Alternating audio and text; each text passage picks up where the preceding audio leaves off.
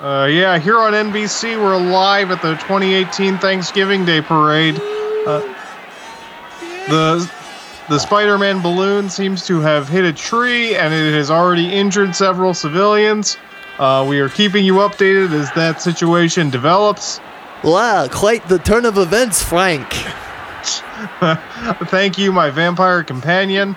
It's very wonderful to have you out here during the daytime. Uh, I know that's not usually a tenet of your race, but I appreciate the uh, the, the inconvenience. Well, you know, Frank, Thank you, my It's- Jewish vampire friend. it's actually much easier than you think. With Um. simple sunscreen. we we Transylvanians can go anywhere we want. Frank, I've been living in this country for so long. I think I'm lose, losing my accent. What are you thankful for, my Jewish vampire friend? Oy they. Uh, well, besides this fakakta Spider-Man balloon, The Spider-Man balloon has killed. I am sorry to report. The Spider-Man balloon has killed several civilians. People are suffocating in the rubber.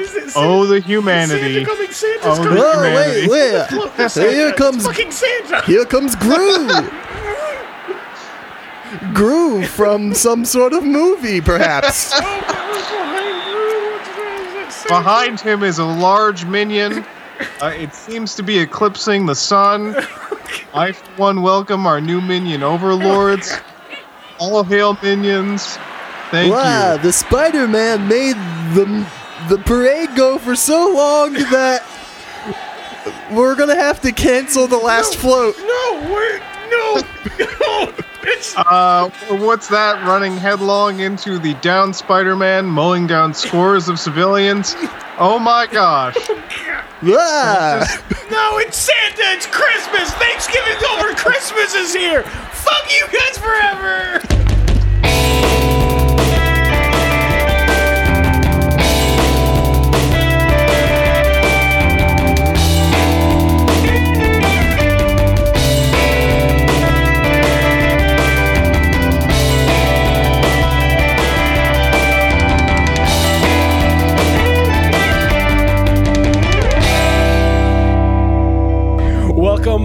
Christmas season, everybody. We've been waiting for it all year long, and it's finally here. we've been waiting for you with our Christmas canes. Yeah. Justin has been waiting for it so long that he has been wearing Christmas shirts since August. Still wearing it, baby.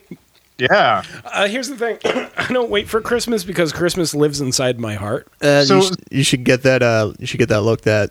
You should get that checked out. If that comes with like uh like uh left arm pain, that's a problem. or like dizziness or you know are you are you It's- okay right now you seem to be having some difficulties I've got some gas issues going on.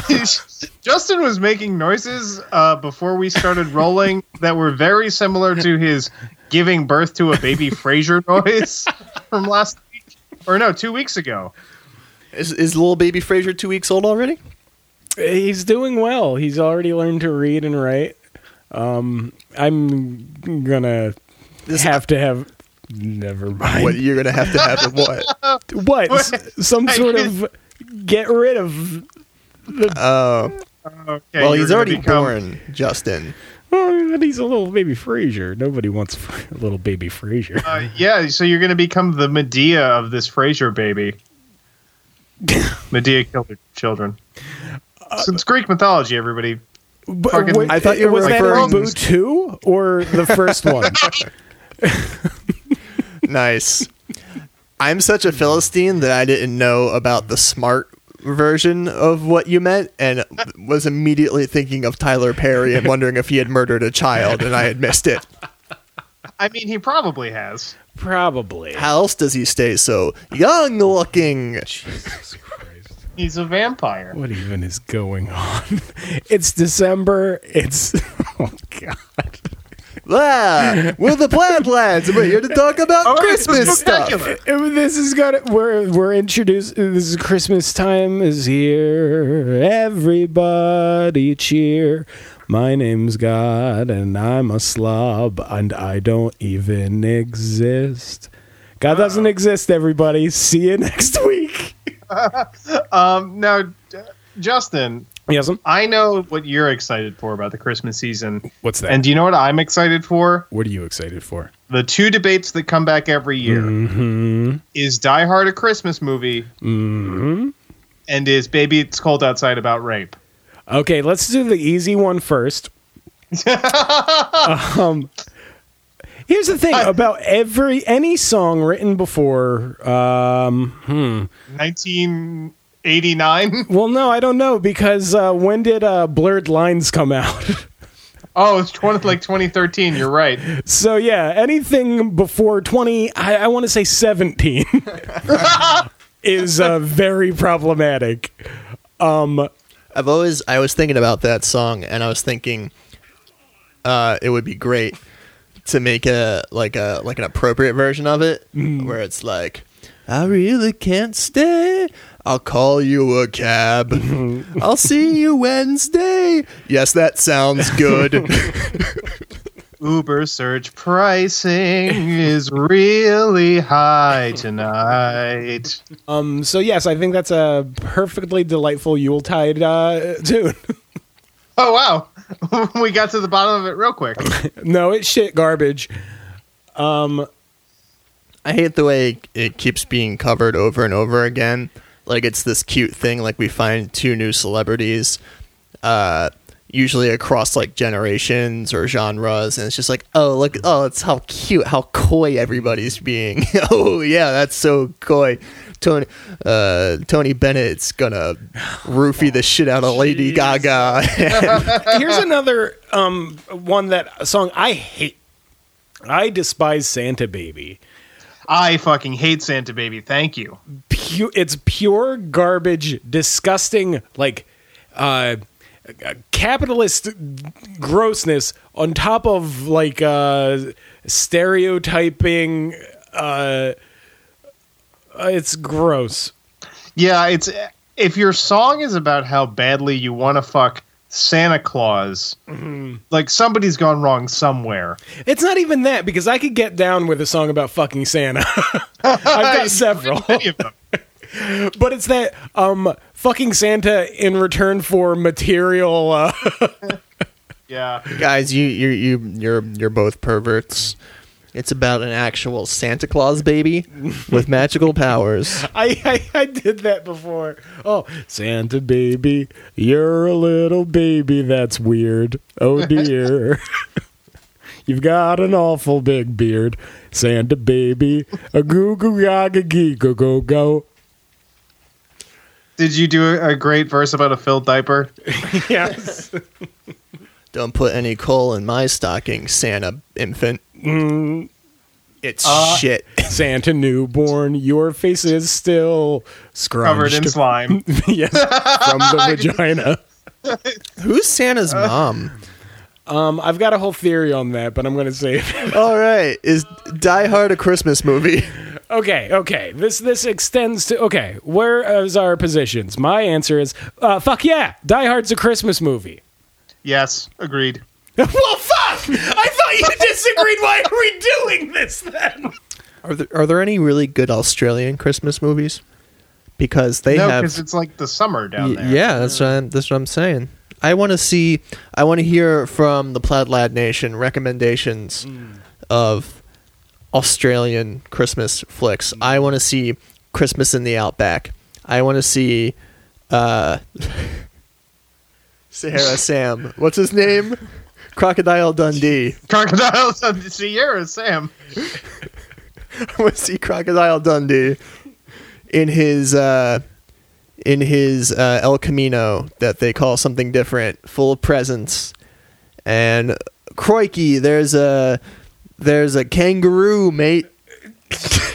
So there's got to be a Kangaroo Jack Christmas thing, right? Speaking of that, Yeah. And do also, do you want you guys want to know the fucked up thing about Kangaroo Jack? Not particularly. Uh, well, I'm going to tell you, so strap in.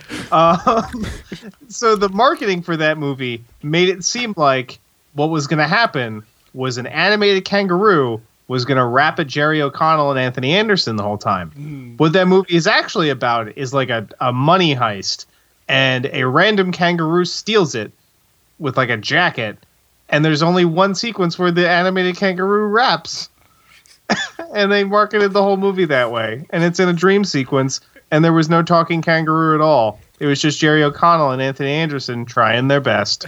Guys, what do you think would happen if you took an egg from a duck-billed platypus and put it in a kangaroo pouch to gestate? would that make some sort of mega creature that was aquatic and had a bill? No, you'd get a dead platypus. It's Christmas, Justin. It's time for whimsical thinking. Jesus Yeah. Christ. So, how do we feel Uh, yes. about this time of year? Because uh, the being in the trenches of retail during this time of year is enough to dampen anyone's view of the season and to keep the spirit. And I know it did for me for a long time, uh, but I'm I'm kind of you know just kind of uh, getting over that. But what about you guys? What is what does this time of year mean for you? Does it make you happy? Does it make you feel a little sad? Does it make you feel a little anxious? How are we feeling? How are we doing? I don't know about you guys, but this time of year turns me on. Oh, You don't even no, it doesn't. I um, I, I Justin, do you have a? What's your opinion like? Is it good or bad? It's good. Okay, you first. Well, here's the thing. Here's the thing that I don't see. I have a I love the Christmas season. However, I don't see. You know how people say, "Oh, people are nicer during the Christmas season." Nope. Bullshit. No, they're not. They're meaner and awfuler. yeah. Um I Christmas to me is a very it's, it's kind of odd, though not that odd. I will say this. Santa Claus is my messiah. I worship at the altar of uh, Santa Claus. And uh, Christmas to me is consuming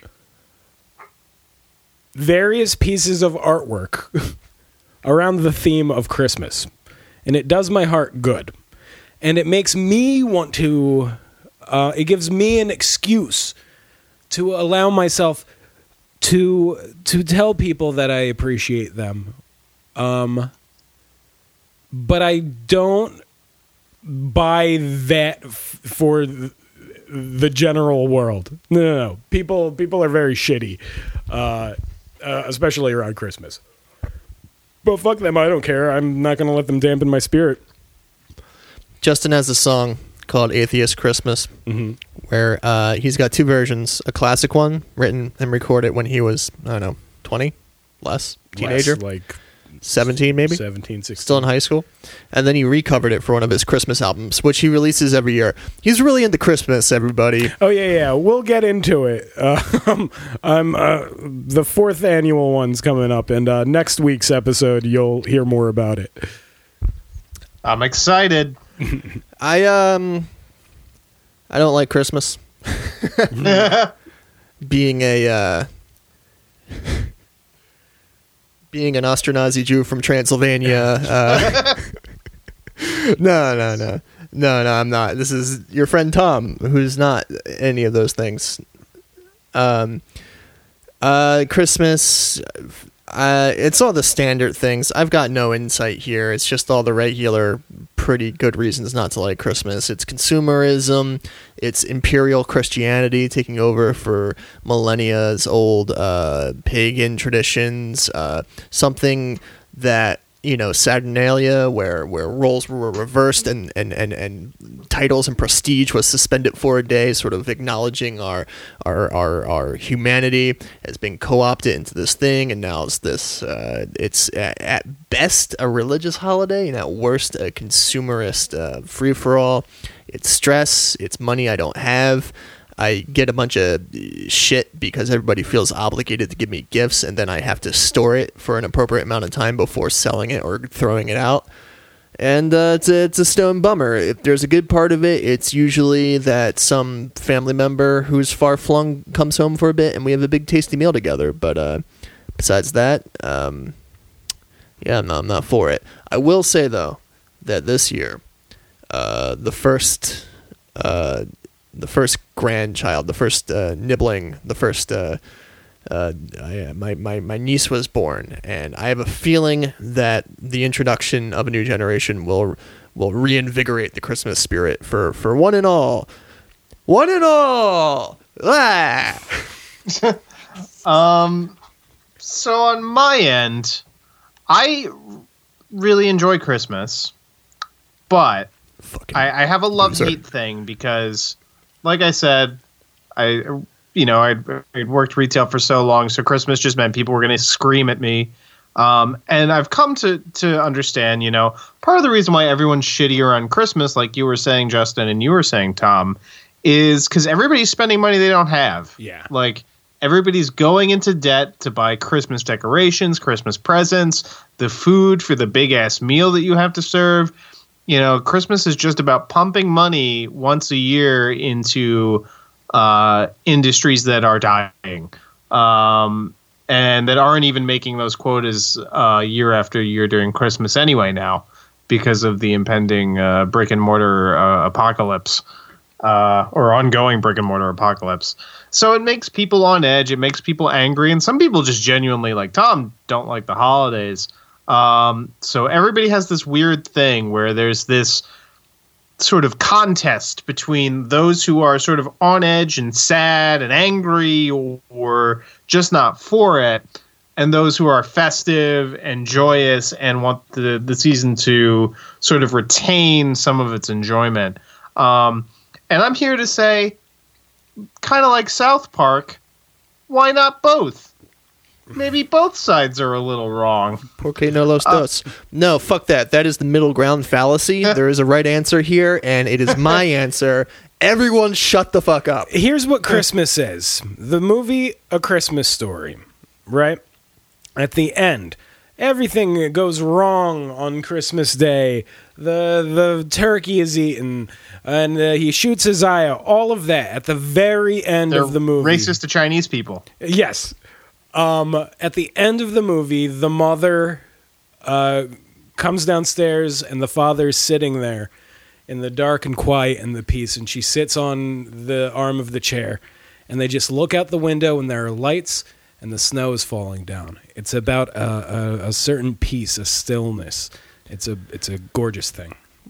Justin, that's that's the TV version of the movie. They they have to cut out the by far the darkest scene of that film. Let's just say the father's an angry drunk. Yeah, Darren McGavin uh, really fucking gives it to that kid. The little one. I won't let you ruin this for me. Did you know that in uh, the Netherlands or is it Belgium that uh, Oh, Sa- oh, I know where you're going.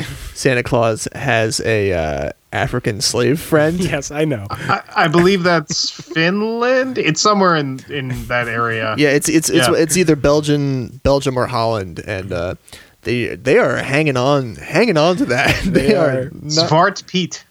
smart. Yeah, smart speed.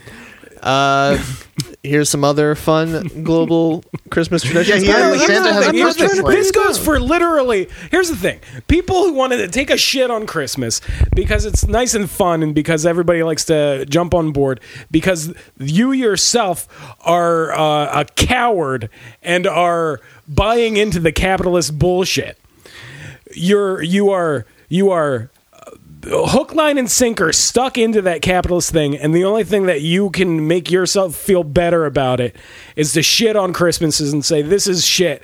Well, why do we have to do this? You don't have to. You have a choice, and and if you're buying into that capitalist bullshit dogma and and shitting on the good pure joy, that's exactly what the right wing extremists uh, in power want you to do. They are sowing fear and anger and hatred um, to keep you. Uh, uh, pacified and and consuming. You have a choice out there this year for Christmas. You can be another cog in the fucking machine, or you can fill your soul and heart with joy and love and peace. You have the choice, ah, ladies and gentlemen. We're and gonna gentlemen. survive. We're going to live on. Today is our Independence Day. Da, da, da, da, da. And I'm crazy Randy Quaid. Let's go uh, blow up an alien. I'm back. Plaid lads go to the, The- movies? Mm, I don't know. Uh, let me check the time. Really got a lot of s- work to do. My my my phone's being weird, guys. Oh, All right, here we go, Fandango. Um, Do you have Movie Pass still? I still pay for it, but I haven't used it. Like I don't think ever. Do, do they do they take it at all the theaters? Not all of them. So, so where, where, where, where are you looking to go? Um, what do they even call? They keep changing the name of the place. Is it is it AMC now? Is it I, Carmike? I don't know. I Carmike Rave, I think. just put in the address. Put in the Okay. the address. Does it come up there? What road is it on? I think it's is it fuck Vor- Voorhees. It's, it's That- a- Hatfield yeah, but that's not that's not a road, yeah, but it's it's like check movie theater and Voorhees. It's Haddonfield Berlin Road. guys. All right, all right. You know what, guys? You fucking look it up because. I don't like this dude. Check your dude at the door because it's inside Llewyn Davis.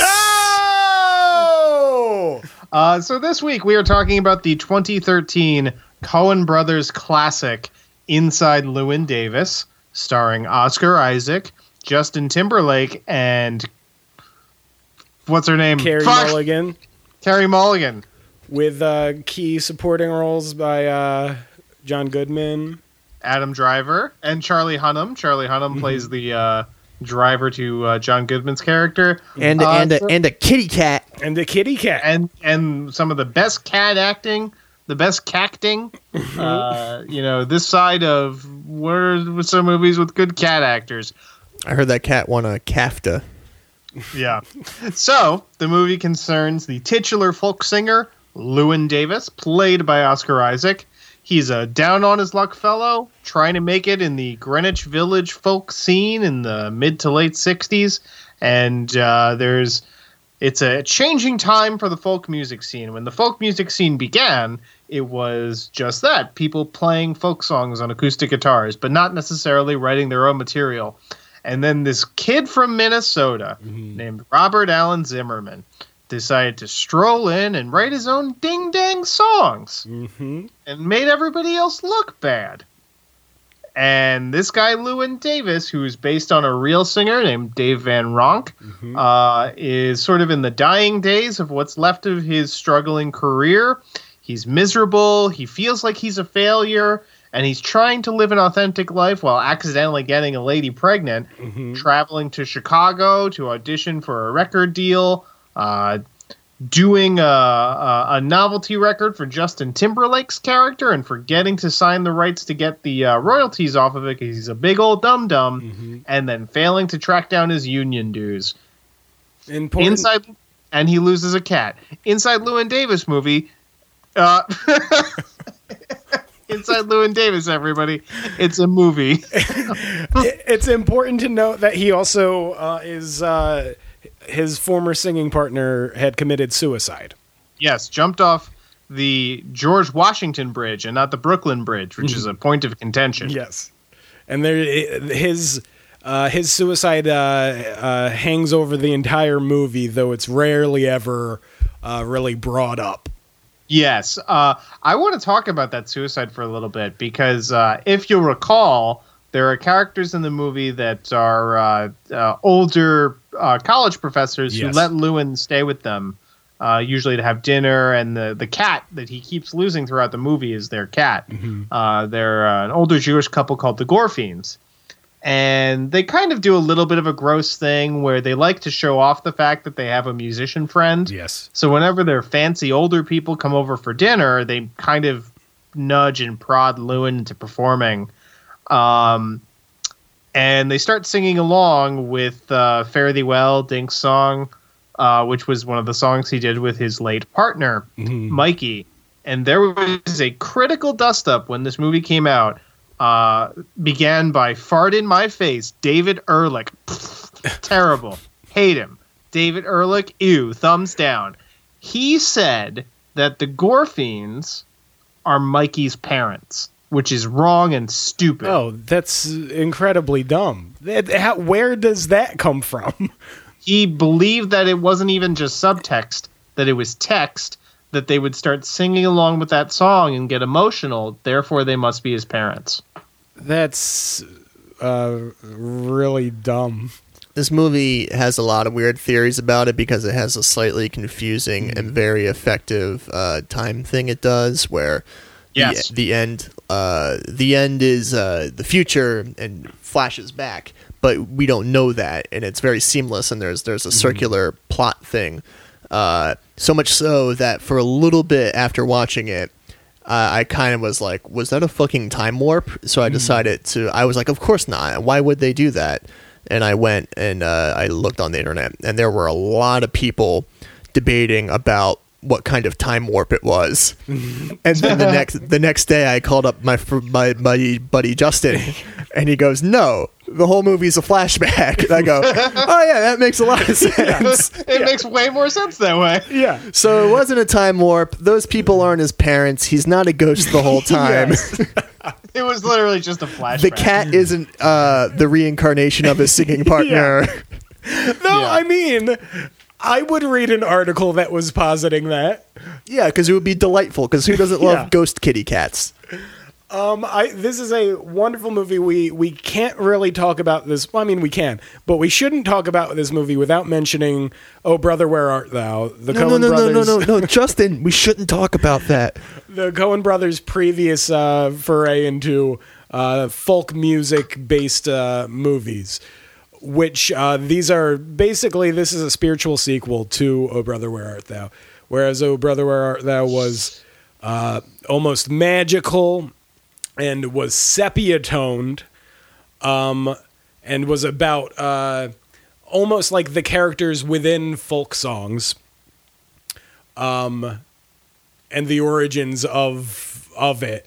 Uh, Inside Llewyn Davis is the uh, the generation that came up on that music, and instead of it being sepia toned, it's uh, it's like a, got a gray, soft focus, uh, beautiful, uh, dreamlike quality to it.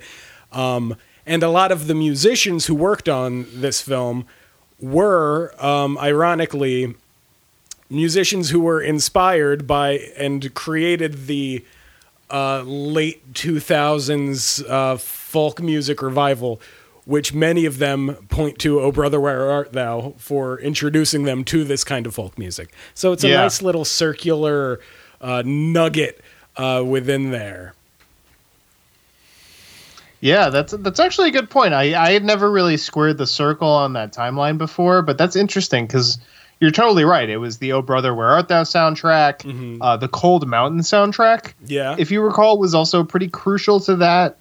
Uh, and there was a compilation of uh, folk songs and sea shanties uh, that a lot of famous people got in on. I can't remember the name of it, but it was like U2, Nick Cave, Tom um, Waits, I think. Tom Waits. Yeah, they there were a bunch of songs like that on there that kind of was in that early to mid 2000s period when suddenly we were all about this kind of music again. Um, and then one of my favorite, just sort of bada boom, out of nowhere, not expecting it the first time I saw it, scenes in movie history was at the end, just before uh, Llewyn is assaulted by the what we find out from the beginning of the movie is the husband of a woman who he, Llewyn had drunkenly insulted and heckled yes.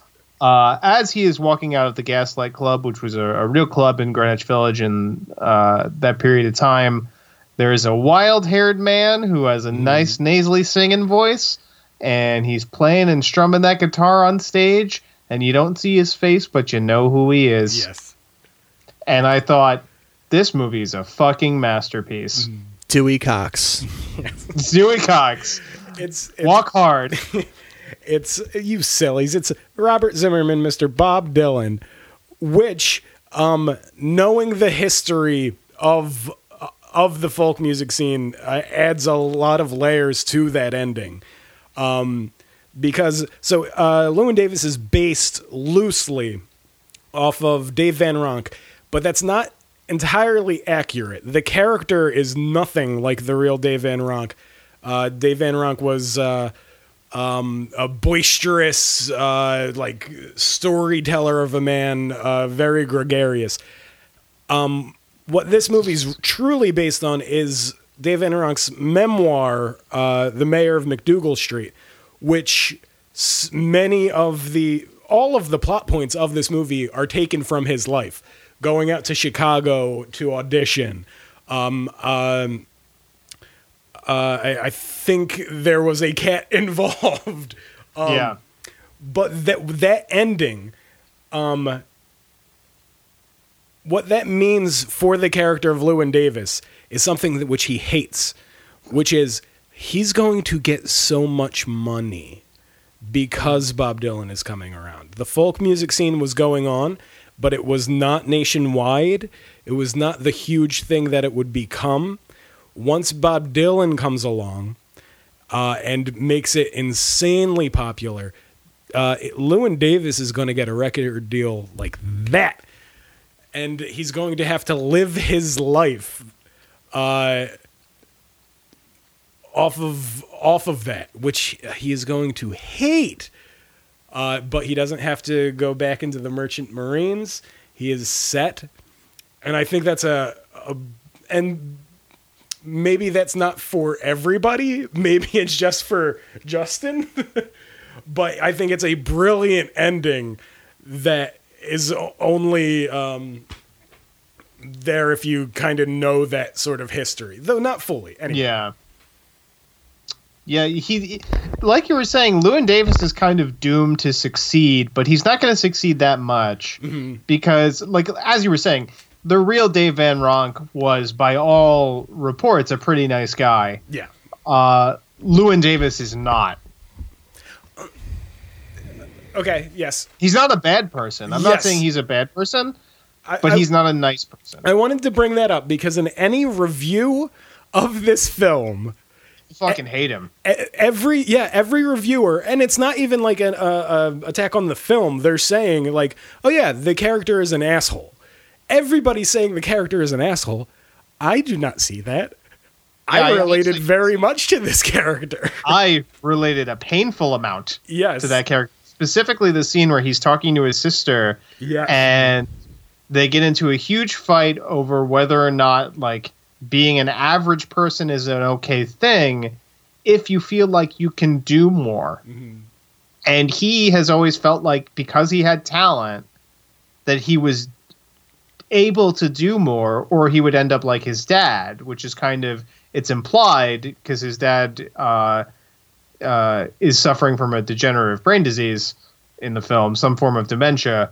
Um, uh, it's implied that his father was unhappy with his life uh, and that he lived uh, inside of a very safe confines. And Llewyn, by being an artist, is, is sort of rejecting that or trying to. Um, and he he's never felt quite happy with where he wherever he gets to. He always feels like it's not a good fit. Like he's never quite comfortable in the in achieving some success. Like he's given a huge opportunity, which is to be part of a novelty song, which was like a huge thing back then. Um, but he fucks it up and doesn't sign the royalties correctly. He uh, when he's recording the song, he says something to the effect of like, uh, "Who wrote this fucking shit?" And it's Justin Timberlake's character. He says, "I wrote it." You know, that's the point of the song. It's it's not supposed to be a great song. It's supposed to be a novelty song. And that song goes on to become a huge hit in the world of the film, uh, as it should be, because we'll talk about it. But it's awesome and hilarious. Uh, please, Mr. Kennedy. yes Uh, so I, I super related to this. Never quite feeling that you you fit somewhere. Uh, when you achieve something that you want, feeling like is it enough or am I doing it right? Um, you know, he, he's a character who is constantly at odds with himself, um, and the way he relates to the world can be sort of through anger and sort of reacting hostilely but it's a justified anger because his best friend and his musical partner uh, committed suicide very tragically. And he lost something important to him. Yeah, I think everyone can fuck off. Uh, he's he's he's fine. He, the thing he shouldn't be doing is uh, having sex with Justin Timberlake's uh, his girlfriend girlfriend and getting her pregnant. That's a that's Yeah, a preg- that's a dick move. Uh, Which though there is the line that Carey Mulligan is like uh, attacking him for it, and he makes the very uh, important uh, point that it takes two to tango. it does it does Um, yeah, the way he puts it in that scene with his sister is, uh, "Oh, what you, you want me to, to just exist?" And that that one that one hit home because that's the way certain things uh, feel. yeah Uh, so like it's it's in a class of film and media and other things that I uh, really relate to and thus cherish. And and when I was younger, I would cherish it through like imagination, but now it's uh, I relate to them one to one as I've gotten older, and now I'm in the exact same situation, which is somebody who's a creative, uh, who's uh, all these things they're male and they're all uh, a particular age, which is my age, right about thirty. And they've they've uh, it's like they're on an aircraft carrier and they're in the airplane, and they're they they've got the engine maxed out or maybe not, and they're running out of boat. And the plane is just gonna go off. They're running out of time and patience of from their support system. Uh, other things in this canon uh, include two works by George Orwell, Down and Out in Paris and London, and Keep the Aspidistra Flying, two books I hold very dear. I, I made it sound like there was a lot more, but that's all that's on my mind now. Uh, but um, yeah, very.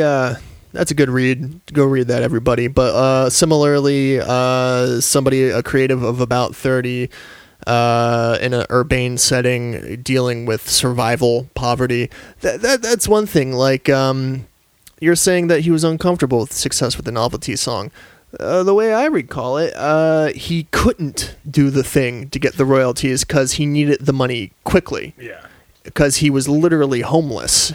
Uh, yeah well he made the decision to take the money quickly because he needed to pay Yeah. his dues to get back into merchant marines to live. Yeah. Uh, so, I for me, it felt like the tragic uh, poverty begetting poverty uh, spiral. Um, uh, one of the great things in this movie is uh, the way it plays with time, including uh, when he goes on his big travail to Chicago. It's a huge chunk of the screen time of the of the film, and it's this little miniature story arc uh, in itself. Uh, and of course, before he's already dealing with the situation with the pregnant uh, uh, lady, uh, and he comes back and he goes, "What? You haven't you haven't had the abortion yet? Because he's going to have an abortion." Um, and she goes, "What do you mean I haven't had it yet? It's only Tuesday." Meaning that it, for him it felt like an eternity, but uh, it had actually been a day or two.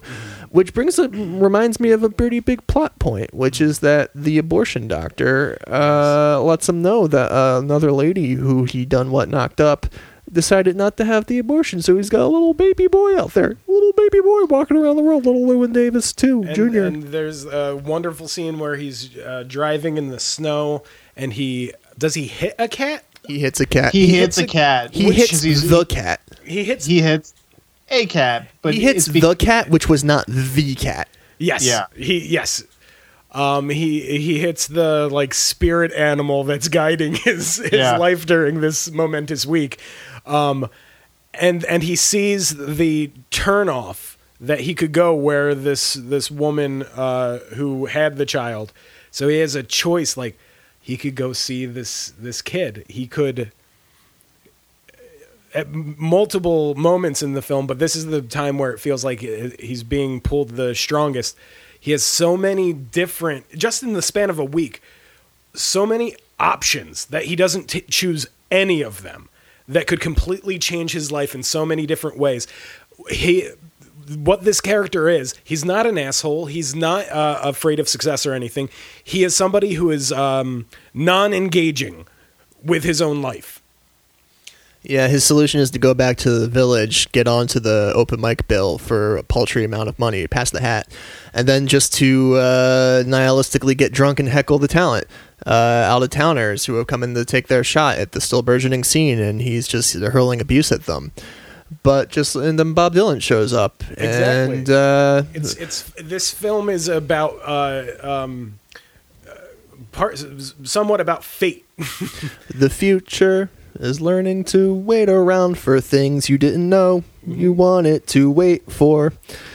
To borrow a Ted Leo chorus, there's there's a Llewyn Davis. His Bob Dylan was uh, Paul F. Tompkins. I, I want to say about this film in terms of this is the the best film I've seen besides the movie Frank. Not you, Frank. Oh yes, no, no, no. The the papier mache head guy. Yes. uh, although that paper mache mask does look like Frank's actual head. It's It does. It looks like my real face. It's pretty weird. But the, that that movie, Frank, and this movie are two of the best uh, representations of uh, uh, musical performers. Oh, also Scott Pilgrim. Those three are the best, uh, or at least spoke the most to my experience in making music. Um, I'll we'll get into it. I'll get into it a little more once we start talking about um, Dave Van Ronk. But I used to have a, uh, a singing partner. We were a folk music duo. Shout out to Kate. And uh, when I saw first saw this movie, I saw it by myself uh, because it was a huge thing for me because I was a fan of Dave Van Ronk and the Coen Brothers. Um, and so I saw it by myself. And at the end credits, there it was just a bunch of old people in there with me. And I heard them behind me saying, re- referencing me, because I was just sitting there watching the credits. Uh, I th- I think he relates to this, Oh no.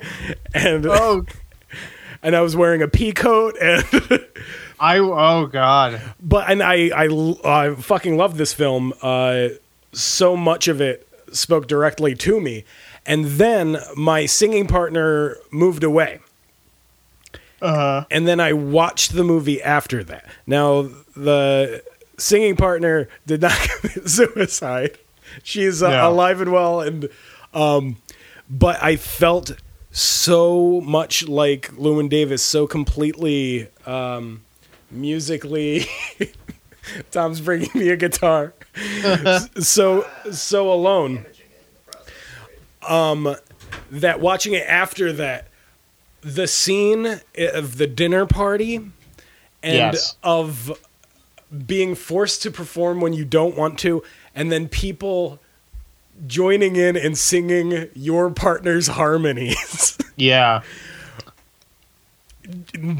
Just made me so nauseous watching it after it. It's so fucking accurate. It's really uncomfortable. It's so fucking uncomfortable.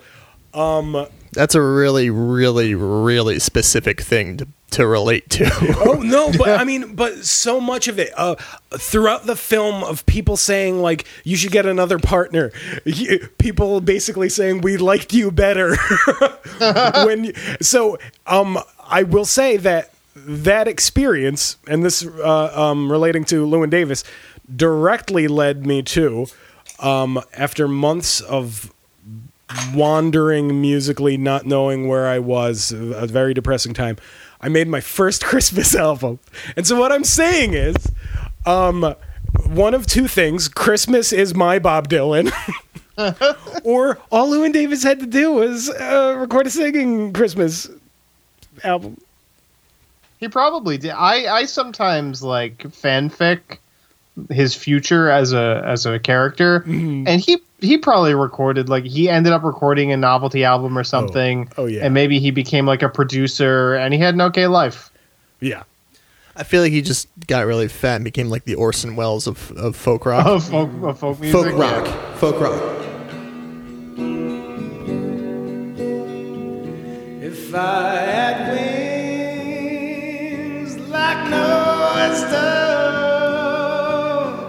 Fly off the river to the one I love.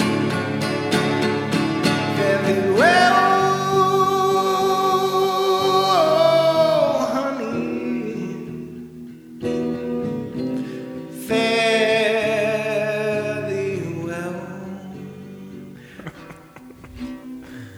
This week we're talking about 1964's Inside Dave Van Ronk. Recorded by Dave Van Ronk in 1962. At the same time, they recorded Dave Van Ronk, folk singer. And then they waited two years and released it. The original only had 12 tracks on it. Subsequent reissues have a whole lot more. Folk album. So all the songs were written by f- folk. I, this is Uh, dead people. this is very uh, comforting. I like this. Keep going. Yeah. Boo, boo, boo, boo, boo. Cover has a picture of Dave Van Ronk And a cat. and a kitty cat. Inside Llewyn Davis truly is. Let's make a movie purely based on a picture. a picture. The yes. folk music scene of the the 50s and 60s was very important to me. I loved it very much. Personally, as it was happening. Yes. Um, but uh, I out of all of them, besides Bob Dylan, who I was huge into, uh, I was immediately attracted to Dave Van Ronk for two reasons, and I'm being completely honest. Um, as a young uh, chubby lad, I would always be looking for chubby role models. and everybody in the folk music scene of the 60s was rail thin because they were legitimately starving. Right, because they couldn't afford to eat. exactly. Dave Van Ronk was a hefty boy. He was an absolute unit. and and but with everything that came along with that, he is um an ideal uh, of the uh loud hollering uh hairy folk singer who's loud and gregarious who welcomes all. His nickname was the mayor of MacDougal street because he would uh, take care of you if you came along. Um, somewhat to the detriment of his career. Uh, he loved where he was. He didn't really want to go anywhere else. Um, so he was a true mentor to people like uh, like uh, uh, Bob Dylan and everybody. Um, but he kind of like just pushed them on their way. He was he of the New York Greenwich Village scene. He was the heart and soul of it. I won't say of folk music, but of that specific scene. Um, and you can tell why he he is way more raw than anybody else in that scene. Um, and and that's the thing about uh, a folk singer, at least as defined back then, before Bob Dylan uh, changed what that meant. A folk singer takes old material and lives it and interprets it. That's why uh, when we talk about albums now, uh, albums are curated and fit together. There are concepts behind them. Uh, as you were saying, like he recorded this and they released it two years later. That's because they would go into a recording studio, think off the top of their head, what song do I know, play it and record it, and then just put it out there. Uh, there's something so uh, incredibly beautiful about that that um, is one of my first loves in music. Um, and there's a specific image of Dave Van Ronk that is everything to me. It's uh, and everything I would want to do in music and in life. It's him bearded, uh, with his foot up on a on a stool, with a guitar on his knee, and his mouth wide open, yelping. It's wonderful. That's all I have to say. What do you guys have to say? Um, this is a much like you, Justin. This era of folk music uh, was something that I became very attracted to as a teen. Um, although I my entry point was Bob Dylan, and I kind of went further back from there. Uh, I had actually same here. Same here. okay. Yeah.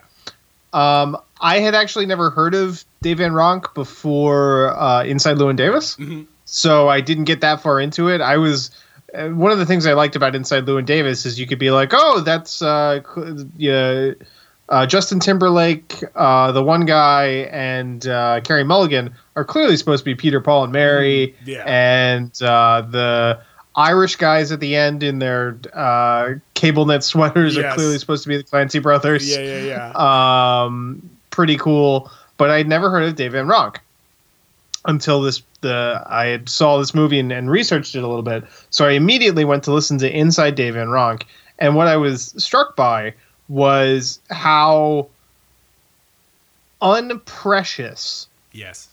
his vocal delivery is and how unpre the whole presentation of what he did was because even back then there was there was a slight tweeness to the way the original folk scene sort of presented themselves like they knew that they were these m- modern people playing old songs uh you know some century old songs um and they were trying to bring them into a modern context but there was always like a knowing sort of wink to it Yeah. there's there's none of that knowing wink with Dave Van Ronk. There's no irony. There's no uh, uh, pretense of anything. He's connecting to me. It feels like he's connecting directly with what those songs were supposed to mean and how they were supposed to feel. Exactly.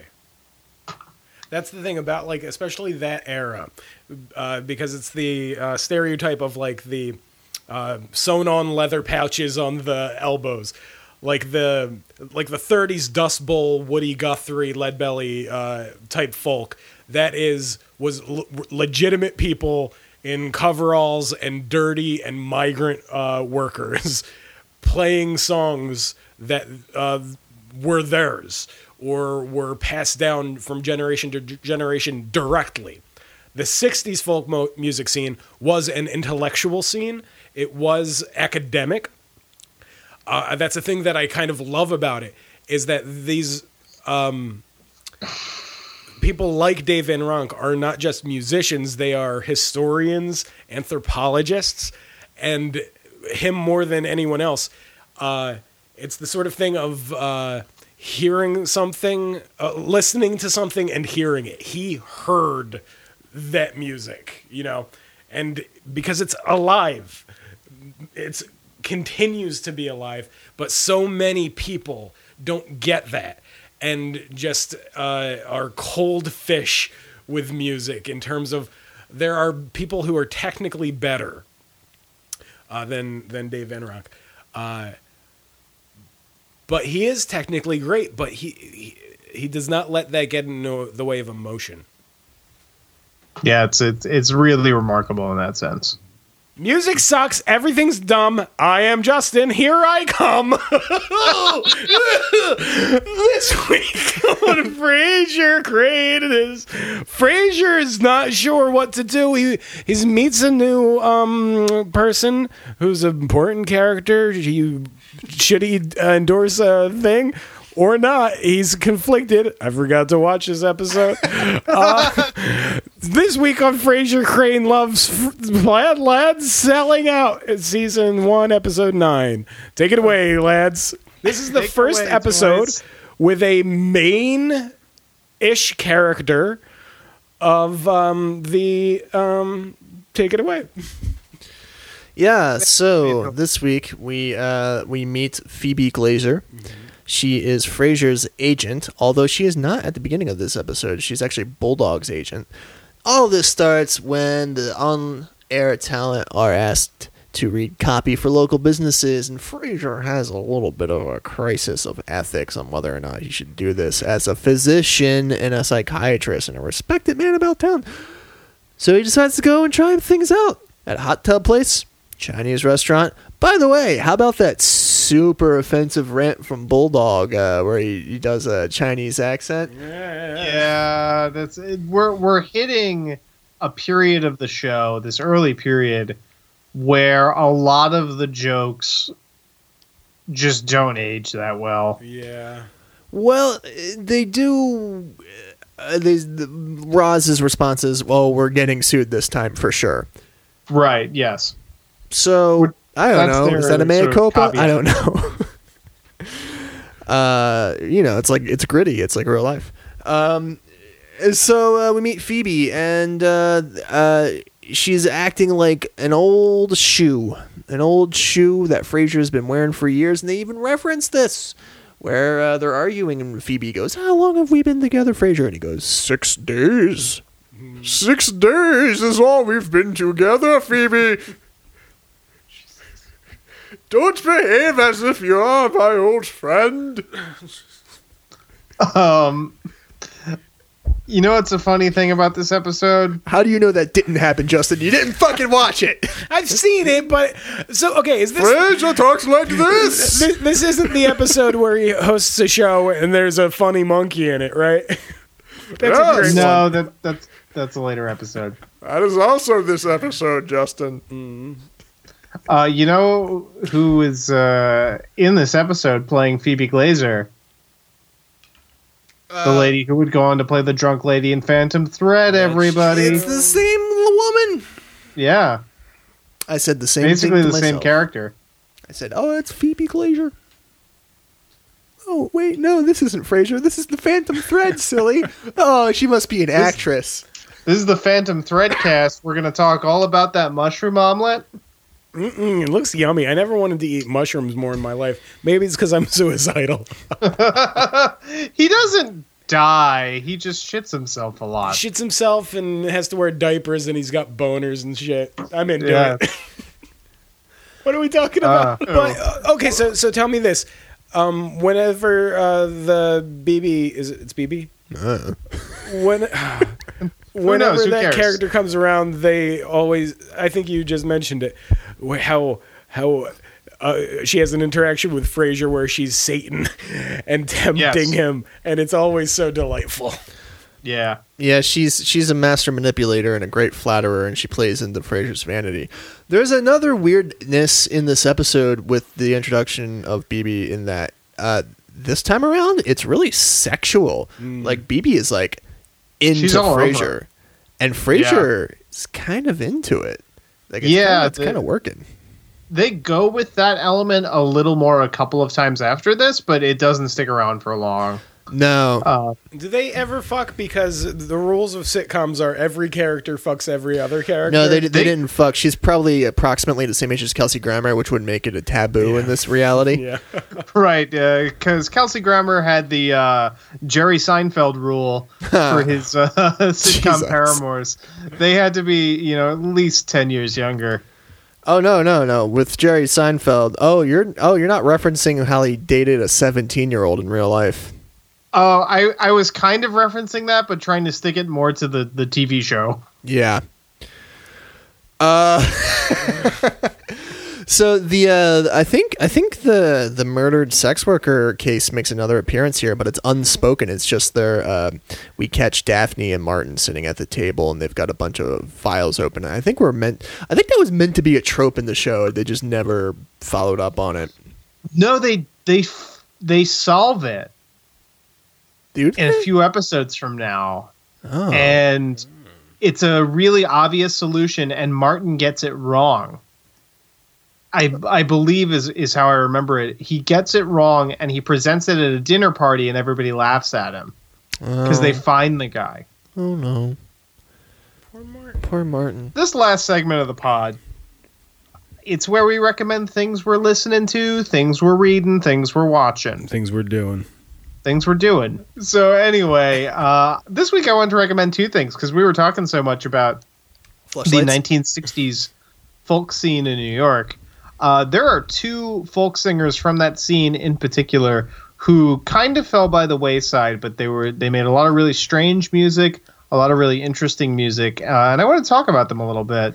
The first one was a, a guy named Ed Askew, and he is still alive. Uh, he was a Harvard professor who made this incredibly strange music, primarily with an instrument called a tiple which is like an old uh, European and uh, South American guitar, like a hundreds of years old version of a guitar. It's an instrument that requires an incredible amount of like dexterity and skill to play. Uh, in part because I think the the strings are a lot thicker. I think is one of the things. Um, but he made this music primarily on a tiple. Uh, he released an album called "Ask the Unicorn," which, if I were to describe it, would be like Daniel Johnston music if Daniel Johnston was not severely mentally ill. Uh, it's like that same kind of odd, ethereal, twee, strange, almost childlike uh, uh, uh, vision of the world and people's place in it. Uh, but the music is very beautiful and very interesting, and he has kind of this weird singing voice that accompanies it. Um, and he's still making music today. He uh, he he still gets around. He did an EP with Sharon Van Etten uh, a couple of years ago. Uh, still does stuff on uh, Sub Pop and Drag City and uh, Ed Askew. But uh, the other guy, much more tragic guy, uh, a guy named Jackson C. Frank, uh, and Oh, he yeah. released, yeah, he released a self-titled album called Jackson C. Frank. He was good friends with Paul Simon, uh, so much so that Simon and Garfunkel covered a couple of his songs. Uh, but he made a lot of really dark, weird folk music um, that was just kind of the product of like one dude, a guitar, and like his sort of weird mindset. Um, and his music was so dark and weird that it was a key part of Martha Marcy May Marlene, uh, where the John Hawkes character plays a lot of his music to his cult of uh, harem of women who he then rapes after playing these songs. It's uh, it's it's wild stuff. But yeah, Jackson C. Frank and uh, Ed Askew, check them both out. Yeah. Justin. Um, I got nothing. Um, to Unicorn by Tyrannosaurus Rex. It's great. Uh, I thought that was gonna buy me more time. Uh, Um, also, I just uh, got a game on Steam called Broforce. It's uh, uh oh, that game is so fun. It's so it's a like a cro- gameplay wise a cross between like a just a uh, super violent like uh, Contra um, uh, thr uh, f- platformer and like the game Worms. Uh, yes.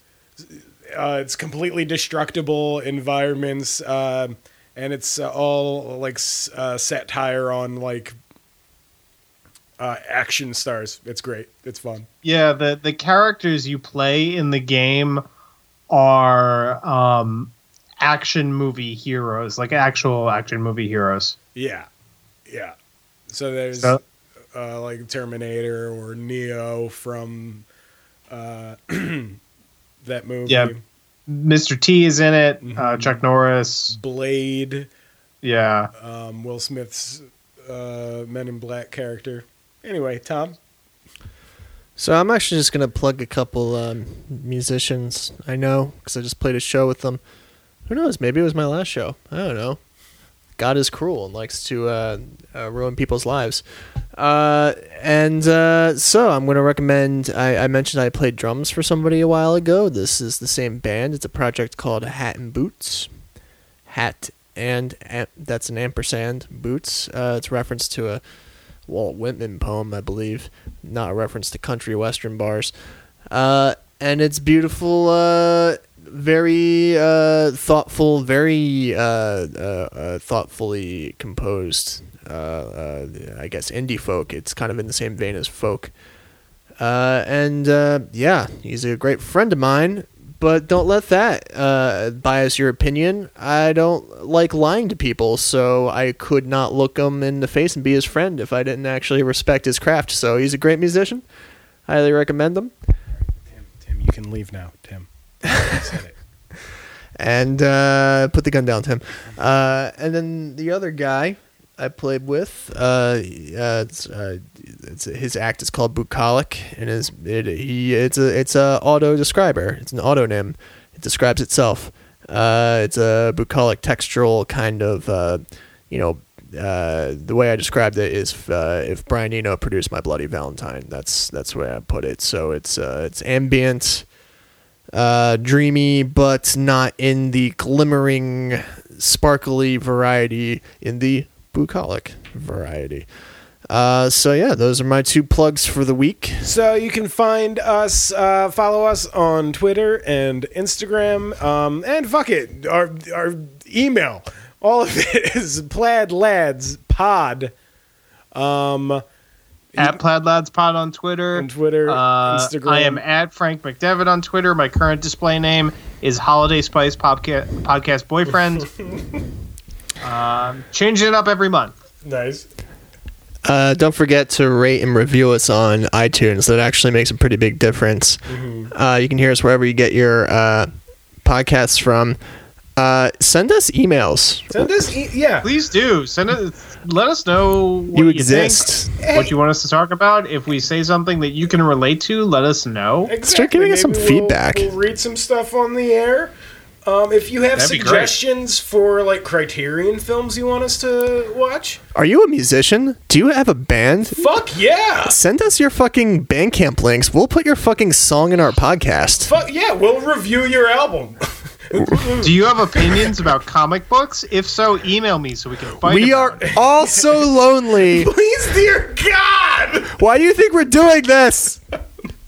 We need these friends. We need you. We need you, friends. Come back. We want you. We love you. We love you. Bye. Bye.